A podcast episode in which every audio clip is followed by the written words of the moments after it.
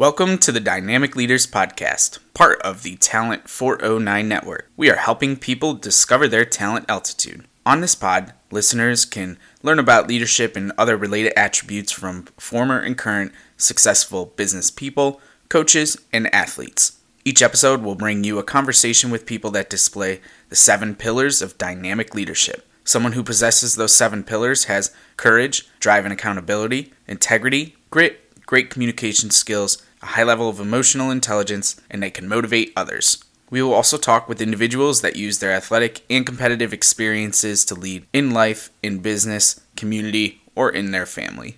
This podcast is available on Spotify, Stitcher, iHeartRadio, Google Play, iTunes, and Apple Podcasts. If you have time, please take a minute and on Apple Podcasts, give us a five star rating and review. We are calling an audible today on the podcast Unfortunately, the guest that I had originally scheduled to put out for you guys today had to reschedule due to a family conflict, and I don't have any guest episodes in the bank. So you're just going to have to settle for me for a quick solo pod epi. But nonetheless, I think you're really going to like it. So stay tuned. Let's sit back, relax, get comfortable. But first, let's jam to Detroit, Rock City.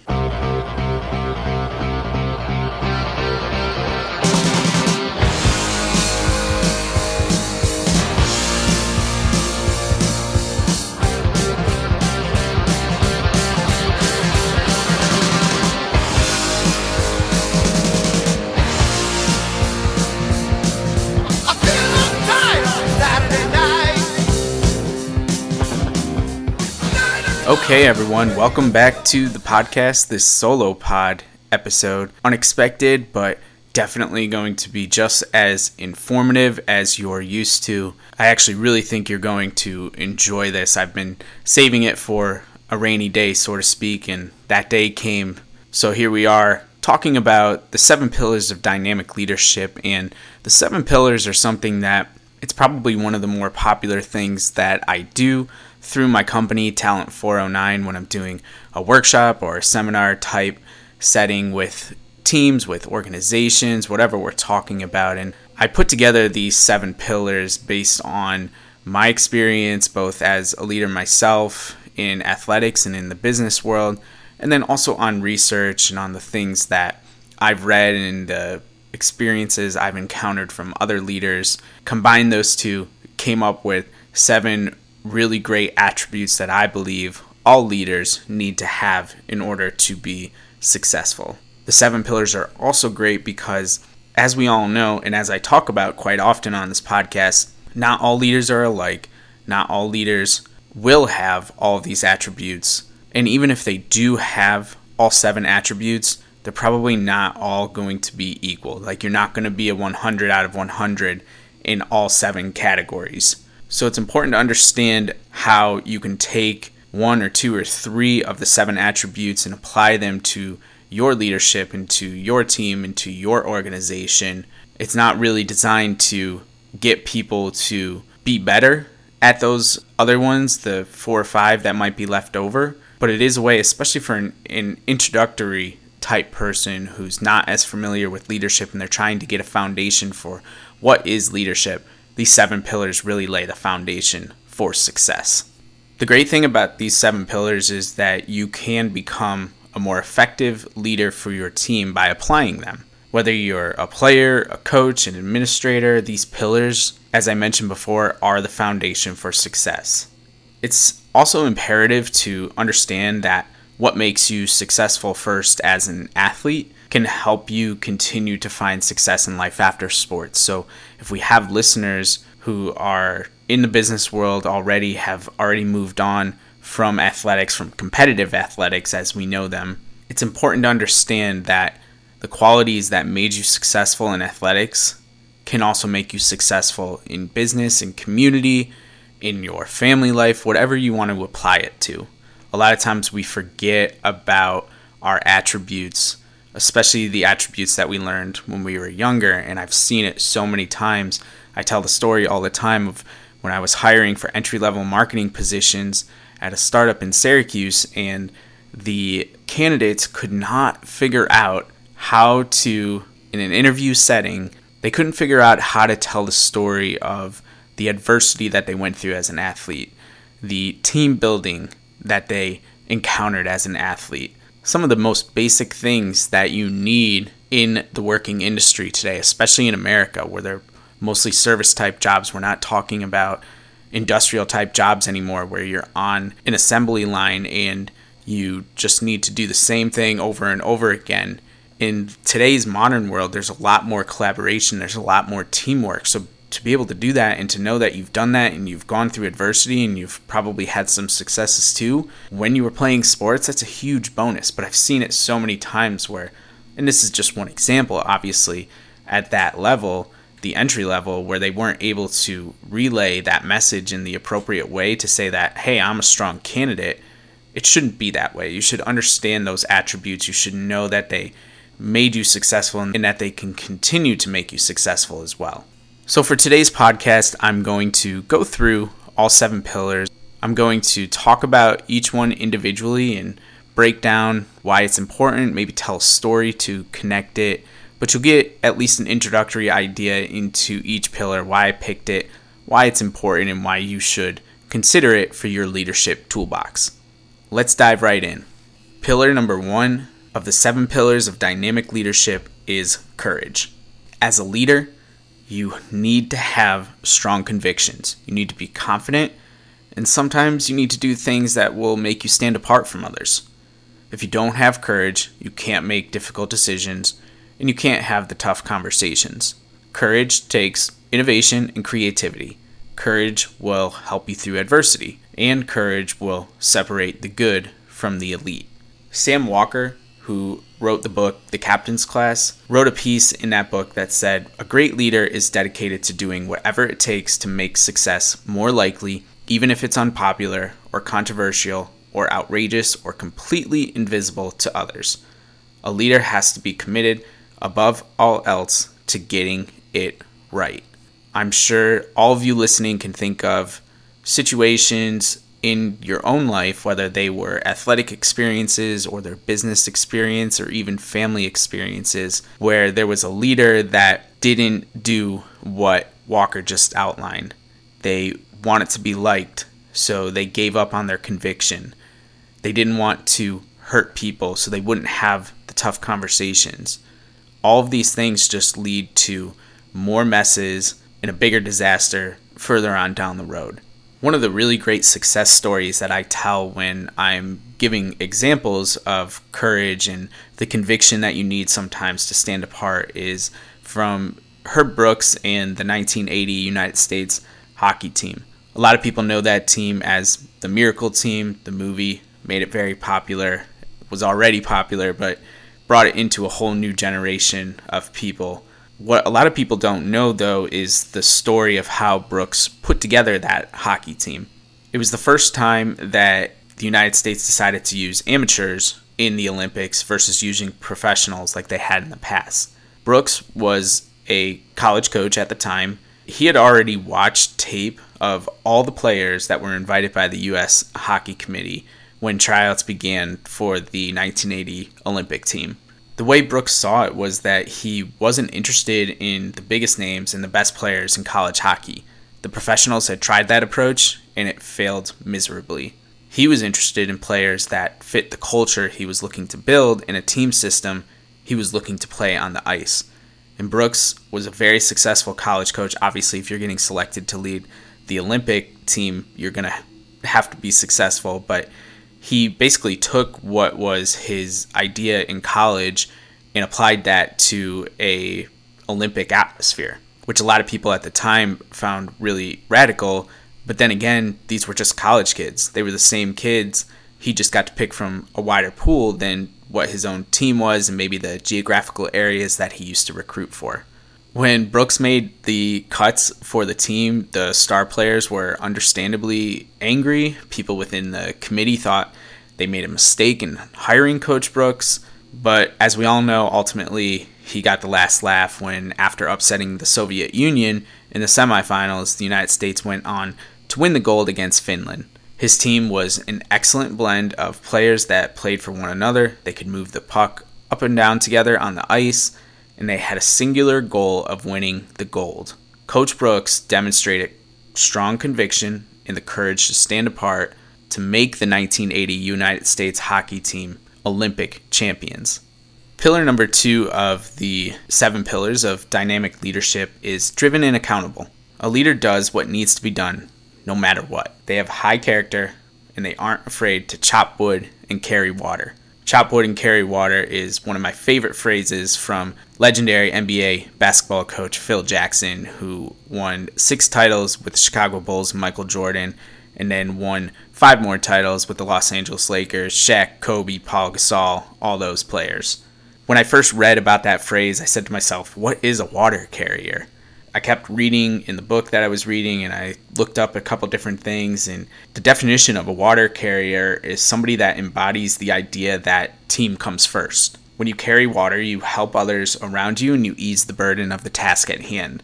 A water carrier sees an opportunity to optimize a method, practice, or drill, and they act on that instinct, even if it means they won't be recognized or that their role may diminish.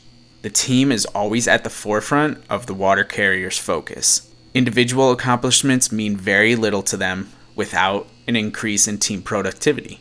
When you display water carrying qualities, it helps others recognize where they might best help too, and it gives them a clear understanding that team comes before me. It's important to note as well that a water carrier is not a doormat. And if they're pushed around, they will stand up to the people within their team and let them know what's right and what's wrong, giving the other people an invitation to leave if they don't want to comply with the team first culture. The story for Driven and Accountable that I use in my workshops is of Carla Overbeck.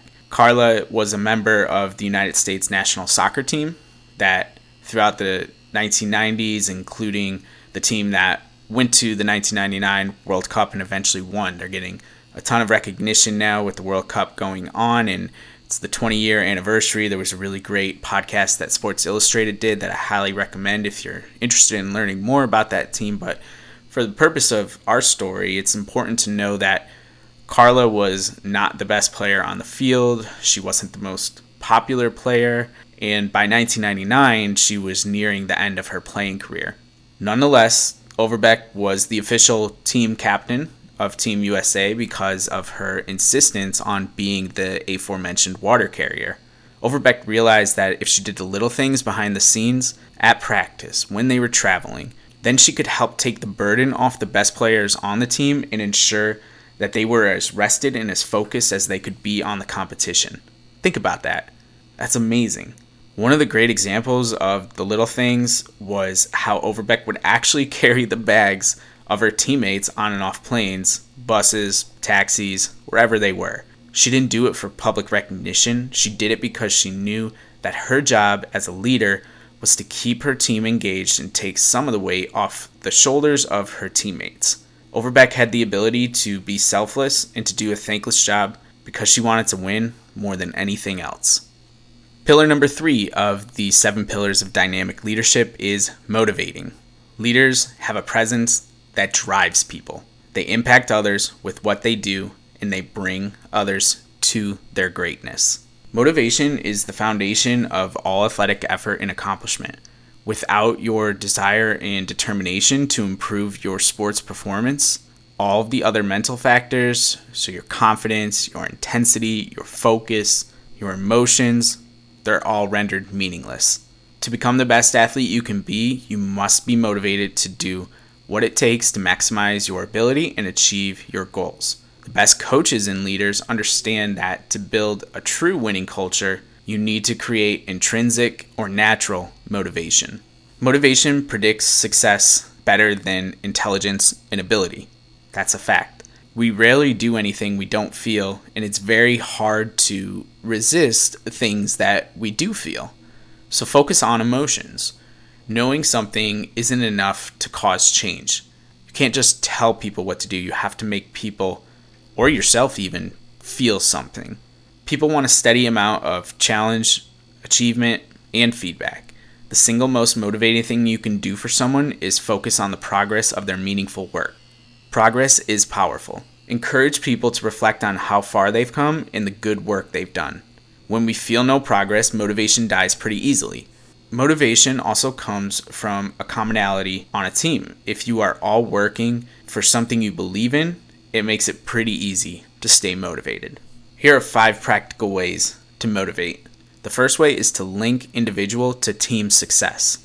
Motivation soars when athletes know their actions can make the difference between a team win or loss. On the field, this can be clear cut. Hustling for a loose ball can mean the difference between a turnover or a goal. Number two, celebrate small wins. One secret of successful athletes is their ability to break down goals into small pieces. Number three, purposeful practice. As athletes notice their skills improving, their intrinsic motivation grows and they work harder. Number four, relationship building.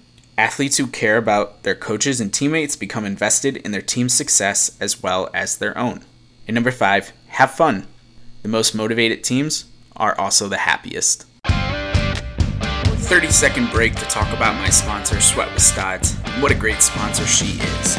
She's been with Pod since day one, and we love having her support. Sweat with Stods offers a number of different options to get you on a path to improve your fitness future. Everything from fitness, nutrition, and simple healthy habits. So, what are you waiting for? Head over to sweatwithstods.com right now, and when you buy a program, enter the code DYNAMIC at checkout to receive a discount for being a loyal podcast listener. Now back to the show. Pillar number four of the seven pillars of dynamic leadership is integrity. Integrity encompasses everything you believe in and the behavior you display. A leader knows that their integrity is always under the microscope, and they're able to separate good from bad and always do what's right. Athletes and coaches of integrity are the best representatives of their sport. They're also the best representatives of their families and their communities competition can really do some strange things to people. Remembering that your integrity is always on the line will help you determine right from wrong in situations where your adrenaline and emotions may be higher than normal. All sports offer coaches and athletes the opportunity to use integrity as decisions are made.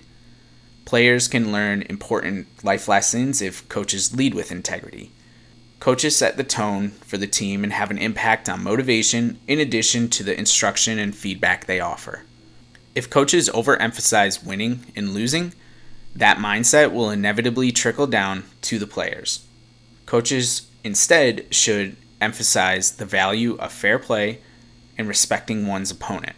The success and development of a team often begins with the coach, and that is a tremendous responsibility. If a coach neglects integrity and focuses only on winning, what is the message being sent to athletes? One of my favorite quotes with integrity is from legendary UCLA men's basketball coach John Wooden, and he once said, Remember, results aren't the criteria for success. It's the effort made for achievement that is most important. Pillar number five of the seven pillars of dynamic leadership is grit. As a leader, there will be times where you must persevere in the face of adversity. You will have to persist when it may be easier to sit back and relax. A leader has to set the highest standard for work ethic and inspire others not to give up at the first sign of trouble or when it's easier to do so. Angela Duckworth talks about grit in her best selling book, and she says that a high level of performance is, in fact, an accretion of mundane acts, and when it comes down to how we fare as a leader, effort counts tremendously. Grit can be broken down into three simple attributes one, ability, talent, skill, or proficiency in a particular area. Two, zeal, great energy or enthusiasm in a pursuit or a cause of an objective. And number three, hard labor. You've got to work for what you want, but you don't have to be maniacal with your craft. If you are too intense, you are either going to burn out or people aren't going to want to be around you. You have to learn when it's appropriate to work towards a goal. And when it's not, relax and enjoy life. My favorite grit story is from the Ironman Cal Ripken Jr. Cal holds the longest consecutive games played streak in Major League Baseball history at 2,632. But it's not the consecutive number of games he played that stands out. It's the work ethic Cal required to achieve the streak among the many other accomplishments he had throughout his career with the Baltimore Orioles. The streak symbolizes the grittiness needed to be the record holder. If you are not willing to put hard work in each day, even when it becomes monotonous, then you are not putting yourself in a great position to succeed. Cal Ripken Jr. came to work each day with the same goal to be available to play at a high level for his team. Every day he took batting practice, he took infield practice, he went to the trainer's room, he ate breakfast, lunch, and dinner, and he also played through pain and adversity on his way to setting one of the most unbreakable records in all of sports. By employing grit, you put yourself on a path to consistent behaviors while also positioning yourself to overcome adversity because you will have a foundation in place that allows you to compensate for errors and setbacks along the way. Pillar number six of the seven pillars of dynamic leadership is a low key and practical communication style. Oftentimes, as a leader, you will be tasked with communicating to someone and not have much time, if any, to prepare your thoughts, words, and actions. By taking a low key and practical approach to your communication style, you will allow yourself to think critically without your emotions getting in the way. We talked earlier about motivation and how emotion can be good to motivate, but you also have to realize that there's a line where you can get too emotional and too invested what you need to say to somebody in a given situation needs to make sense. So take your time with words. Be concise, don't let emotion block the actual message you want to portray, and never go into a conversation with the belief that you are the smartest person in the room. My favorite story for a low key and practical communication style comes from former President Franklin Roosevelt. FDR used a very specific communication style to be an effective leader in a time of crisis in America.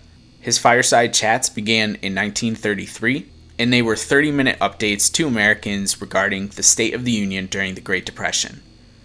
Because FDR was speaking to such a large portion of people, he wanted to make sure that he was understood by everyone. He used small and simple words. He kept his segments to a 30 minute limit and his fireside chats became must listen to radio. Even though he was the president, FDR's leadership style made him relatable to all people, and his communication was practical and concise.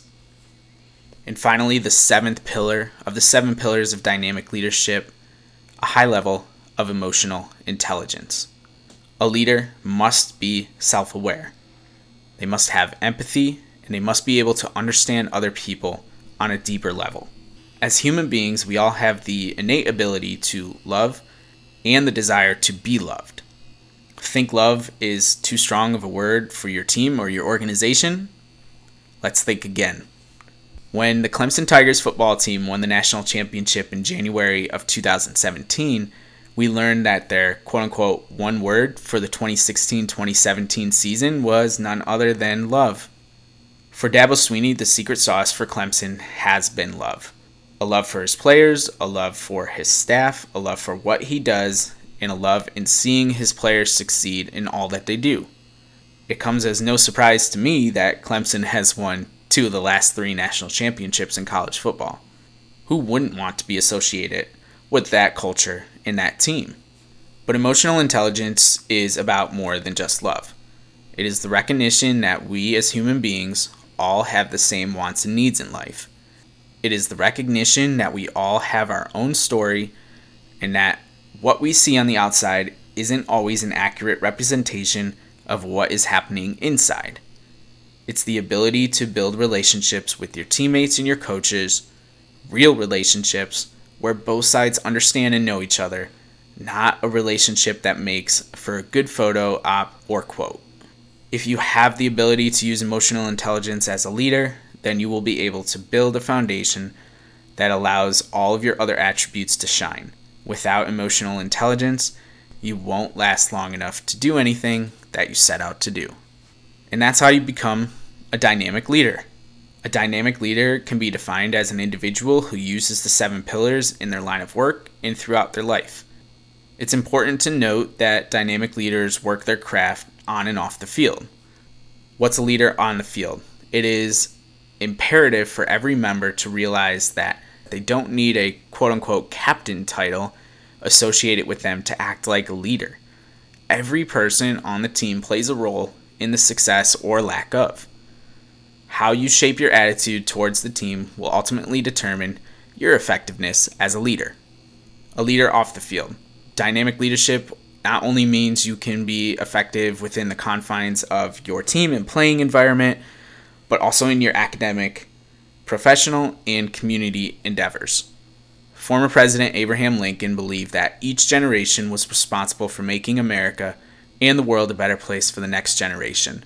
What are you doing to contribute your skills and ideas to your team and communities? Before we wrap up the podcast here, I do want to talk about preparation real quick. Preparation is definitely a foundation of my success as a leader, and it's something that I think is one of those pillars that it's a given more than anything else, which is why I didn't include it as one of the seven pillars. Because if you're not prepared, then nothing else matters. And that includes the emotional intelligence. If you're not prepared enough to even get a job as a leader or to get the title of a captain for your team, then it doesn't matter about the emotional intelligence because you weren't prepared enough to take on that responsibility as a leader. Preparation is the core foundation of traits and qualities that make up dynamic leaders. Much like how the roots of a tree must be watered in order to grow large and survive changing weather conditions year after year, preparation is the key ingredient that you will use to build knowledge for the upcoming game so that you can put yourself and your team in the best position to succeed under any circumstance on a consistent and sustainable basis. You can't always control the flow of a game or event, but you can control how prepared you are for even the most unlikely scenarios. Don't waste time in practice and beforehand going through the motions, physically or mentally. Use that time to hone your skills, study your opponent, the venue you are playing in, and the weather conditions that will factor in. The more prepared you are, the better chance you have at receiving a lucky bounce. That's going to be all for today's solo pod epi. I hope you enjoyed learning more about the seven pillars of dynamic leadership and moving forward. It even might help you understand the podcast a little bit more when we talk about them with guests. I want to give a quick shout out to our sponsor, Sweat with Stods Go to www.sweatwithstods.com today to see what she can do for your fitness future tomorrow. Thank you, as always, to listeners for coming back week after week. We are, I promise, back next week with another guest.